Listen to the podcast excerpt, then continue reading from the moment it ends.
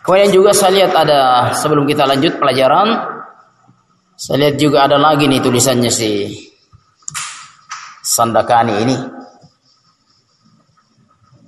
Ditanggapi habis habis waktu, tidak ditanggapi, ya banyak kedustaan-kedustaan yang mereka buat dalam tulisan itu atau dia menukilkan dari orang-orang yang nam tidak dikenal sebagai orang-orang yang biasanya ikut hadir ataupun rajin ta'lim. Baik. Sebelum fitnah ini ataupun setelah fitnah. Terlebih-lebih setelah fitnah. Nam Baik.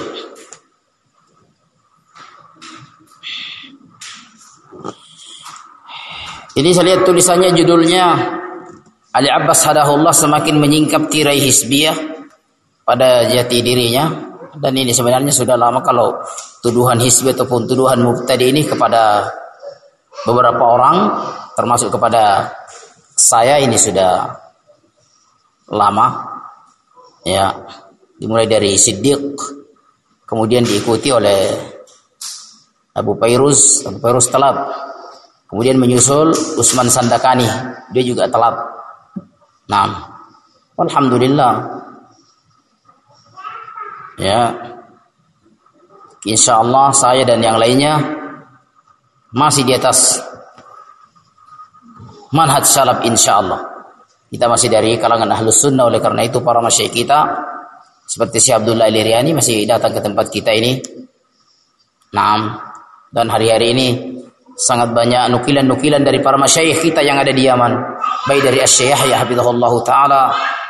Ya kemudian juga kemarin yang datang Syekh Yasir ya Abu Ammar alhamdulillah masih datang ke Magetan datang ke Pondok Magetan. Ya alhamdulillah. Itu maknanya bahwasanya mereka adalah masih ahlus sunnah. Nah karena mereka adalah para masyayikh dari ahlus sunnah tidak akan mungkin mereka datang ke tempat-tempatnya ahlul bidah. Nah, ada pun ucapan-ucapan sebagian orang, jerahnya sebagian orang ya seperti Siddiq, Abu Pairus dan yang lainnya seperti Sandakani. Ya ini tidak, alhamdulillah tidak perlu untuk di gubris, tidak perlu ini karena memang mereka bukan ahlinya. Yang para ulama saja yang sudah sampai kepada tingkat keilmuan mereka kalau ada yang menjarah tidak langsung diterima. Nah, perhatikan bagaimana Al Imam Ibnu Hibban rahimahullah menyebutkan orang-orang yang majruhin dalam apa? Dalam kitabnya Al Majruhin ini. Apa ulama menerima ucapannya? Langsung menerima begitu saja.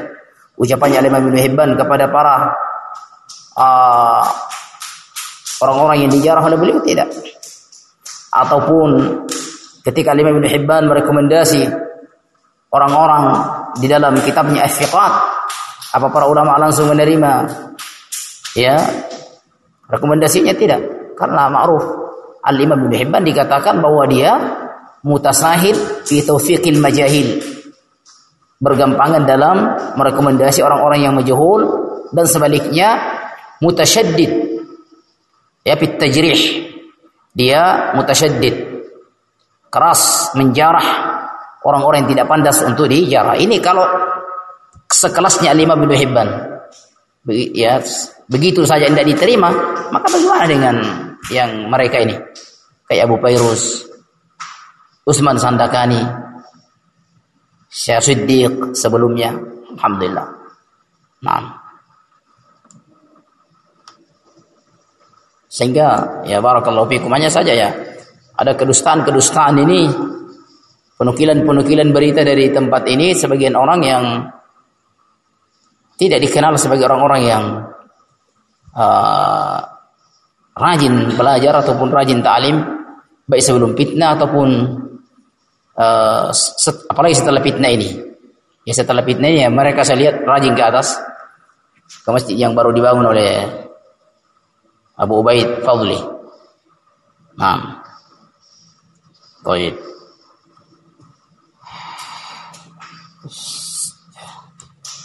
Di antara ya apa yang dia sebutkan di sini kita bantah alat tarik saja sambil kita talim. Nah, ini judulnya saya lihat Ali Abbas semakin menyingkap kira hisbiyah pada jati dirinya telah direkomendasi oleh Syekhuna Al-Fadil An-Naqid Al-Basir Abu Pairus Al-Indonesi. Masya Allah, tidak tahu siapa yang memberikan rekomendasi seperti An-Naqidul Basir. Nah. Baik. Kalau untuk dari Asy Yahya, Asy Yahya Allah taala yang memang telah direkomendasikan oleh Asy Mukbil sebelumnya bahwa beliau sebagai an-nasihul amin, orang yang memang sudah pantas berbicara dalam masalah jarh wa ta'dil, ya. Naam, seingat saya ataupun setahu saya bahwasanya Syekh Yahya belum pernah melontarkan ujian setinggi ini kepada Abu Fairuz. Telah dikoreksi oleh Syekhuna Al-Fadil An-Naqid Al-Basir Abu Fairuz Al-Indonesi. Nah, Kemudian Ustazuna Al-Fadil Abu Abdurrahman Siddiq Al-Bugisi Hafizahullah. Ya mungkin sandakaninya mungkin pernah belajar dulu sama Siddiq di Yaman. Ustazuna Al-Fadil Abu Ubaid Al-Fadil Al-Bugisi Hafizahullah. Pokoknya semua Ustazuna. Ketika sudah bergabung sudah Ustaz dan semua. Nah, padahal kemarin kita tahu bagaimana mereka berdua ini. Nah, antara satu dengan lainnya saling bermusuhan.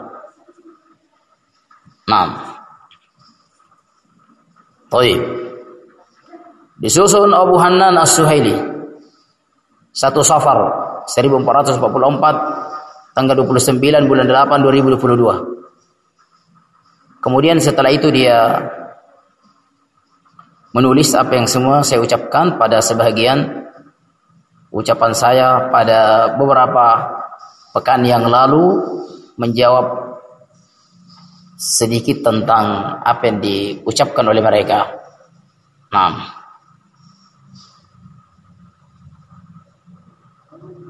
Taib. Pertama ucapannya di sini cukuplah kenyataan sebagai bantahannya tuduhan bahwasanya saya membolehkan orang belajar ke wahda atau ke tempat ikhtilaf. Nah, ini tentang pembolehan saya belajar ke wahda. Saya minta siapa yang mengatakan itu? Asal ucapan ini sepanjang saya ketahui dari seseorang yang mantan security anak buahnya Abdul Wahab. Nam yang saat ini tinggal di Malili. Saya lihat siapa namanya Juan. Nam orang itu pernah sudah saya ketemu di depannya rumahnya Hizbullah dekat rumah saya. Ada Abdul Wahab saat itu dan saya bersumpah bahwa saya tidak pernah mengajak orang untuk belajar ke wahda Islamiyah. Alhamdulillah anak-anak saya juga tidak ada yang saya bawa ke situ. Di sini ada sekolah-sekolahnya Wahda Islamiyah di sebelah. Nah, alhamdulillah anak-anak saya tidak pernah bawa ke situ dan saya juga tidak pernah mengajak siapa pun untuk datang ke sekolah ke Wahda Islamiyah. Saya juga tidak pernah memujinya. Alhamdulillah dan saya sudah berhadapan dengan orang ini yang mantan security. Kalau lupa saya namanya, siapa namanya Wan? Nah, demikian pula untuk mengatakan bahwa saya membolehkan belajar di tempat-tempat ikhtilat. Alhamdulillah saya tidak pernah mengajak orang untuk anak-anak saya tidak ada yang masuk SD, tidak pula di SMP. Nah, anak-anak saya saat ini mondok semua alhamdulillah. Dan saya juga tidak pernah mengajak orang untuk pergi ikhtilat. Justru orang ini yang mengatakan saya uh, mengajak Pak Bahar ya, Bahar namanya. Nah, namanya orangnya apa?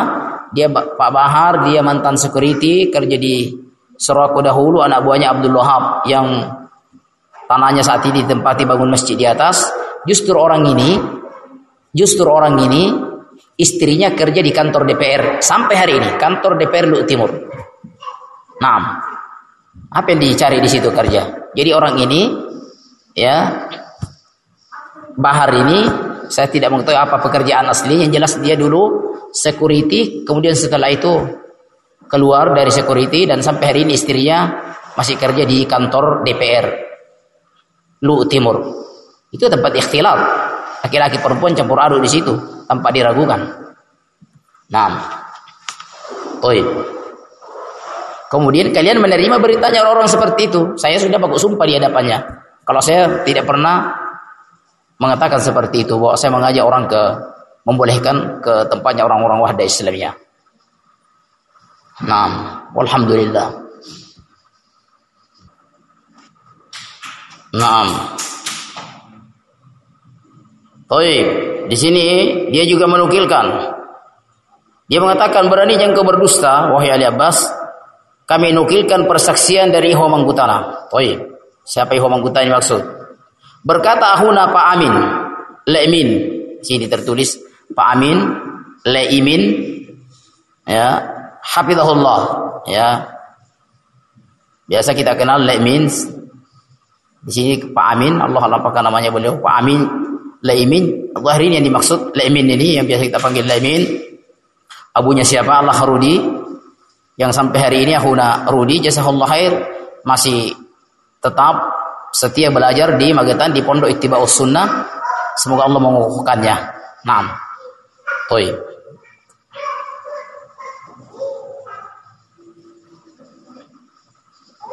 Beliau masih tetap belajar di sana. Dia tahu keadaan di sana. Naam. Dia mengatakan yang Ali Abbas bilang waktu itu masjid di atas Masjid Wadil Khair dibangun oleh syaitan. Ali Abbas ucapkan saat alim subuh barakallahu fikum. Nah, eh, saya bersiap ketemu dengan Lemin kalau saya pernah mengatakan bahwasanya masjid di atas dibangun oleh syaitan. Eh, kira-kira yang kalian hadir saat ini pernah tidak saya ucapkan ini bahwa saya mengatakan masjid yang dibangun di atas dibangun apa? Dibangun oleh syaitan.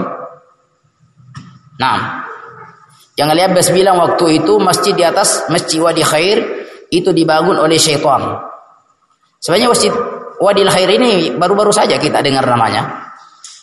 Dan semenjak kedengaran itu masjid di atas, Lekmin ini tidak pernah hadir di sini. Nah, dari mana dia mengatakan bahwa saja dia dengar ini di masjid ta'lim subuh. Ta'lim subuh di sini juga pun sudah lama kita tidak apa? lakukan. Nah, ta'lim apa? subuh apa? Sudah lama kita tidak lakukan di sini. Karena kita kata apa fokus untuk anak-anak ada yang belajar mengaji setelah sholat subuh. Nah, jadi saya juga siap ketemu dengan Allah Le'min ini kalau saya pernah katakan ini. Toib, antum bisa hadir wahai Ahana Utsman Sandakani. Nah, ini ada teman-teman yang biasa datang ke sini taklim. Cuman hanya saya saya sampaikan sama antum bahwa taklim subuh di sini sudah sekian lama tidak kita lakukan. Dan kalau memang ada teman-teman yang hadir malam ini, pernah saya katakan, ini saya siap rujuk dari kalimat ini bahwa saya mengatakan bahwa masjid itu dibangun oleh syaitan. Nah, maka jangan-jangan ya sampai Pak Amin ini yang salah dengar, salah paham, atau memang dia mau berdusta, kemudian antum juga turut menyebarkannya ya Khawatir antum masuk. Ya.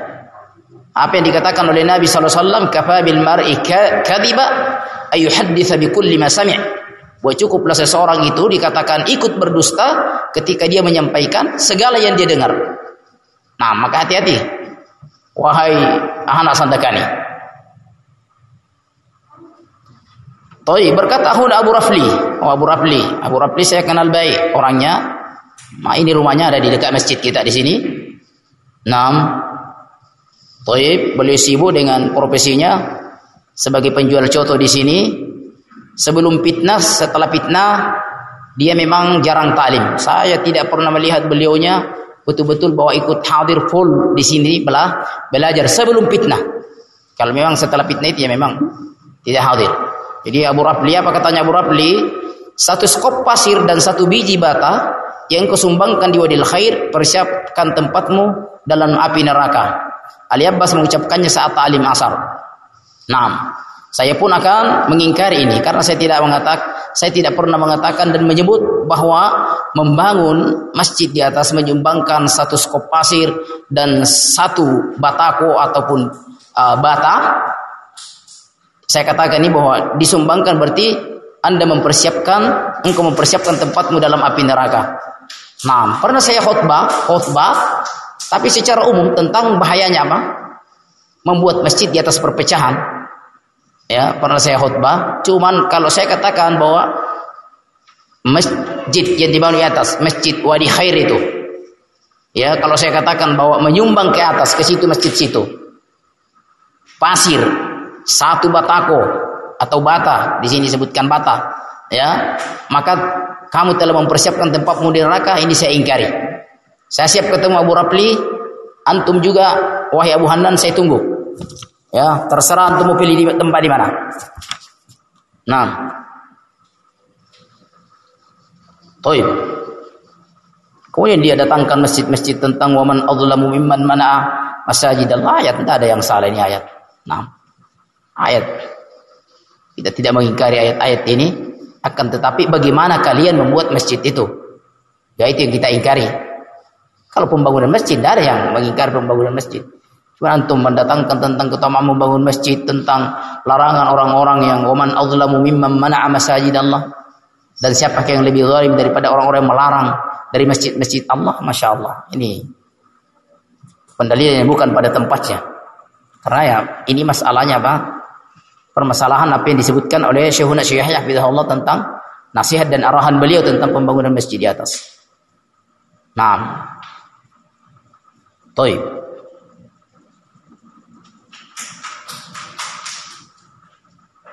Mm-hmm.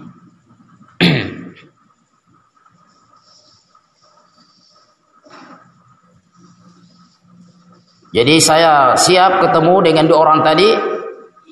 Saudara kita Lemin, saudara kita Abu Rafli, saya siap ketemu membahas dua pembahasan tadi. Ini ada teman-teman yang lebih sering datang taklim daripada mereka berdua. Nah, dan saya minta betul siapa pun untuk kita jujur di sini. Saya siap rujuk dari dua perkataan ini kalau itu betul-betul saya ucapkan. Kenapa kita tidak siap jujur? Kenapa kita tidak siap apa? Rujuk pada kebaikan. Nah,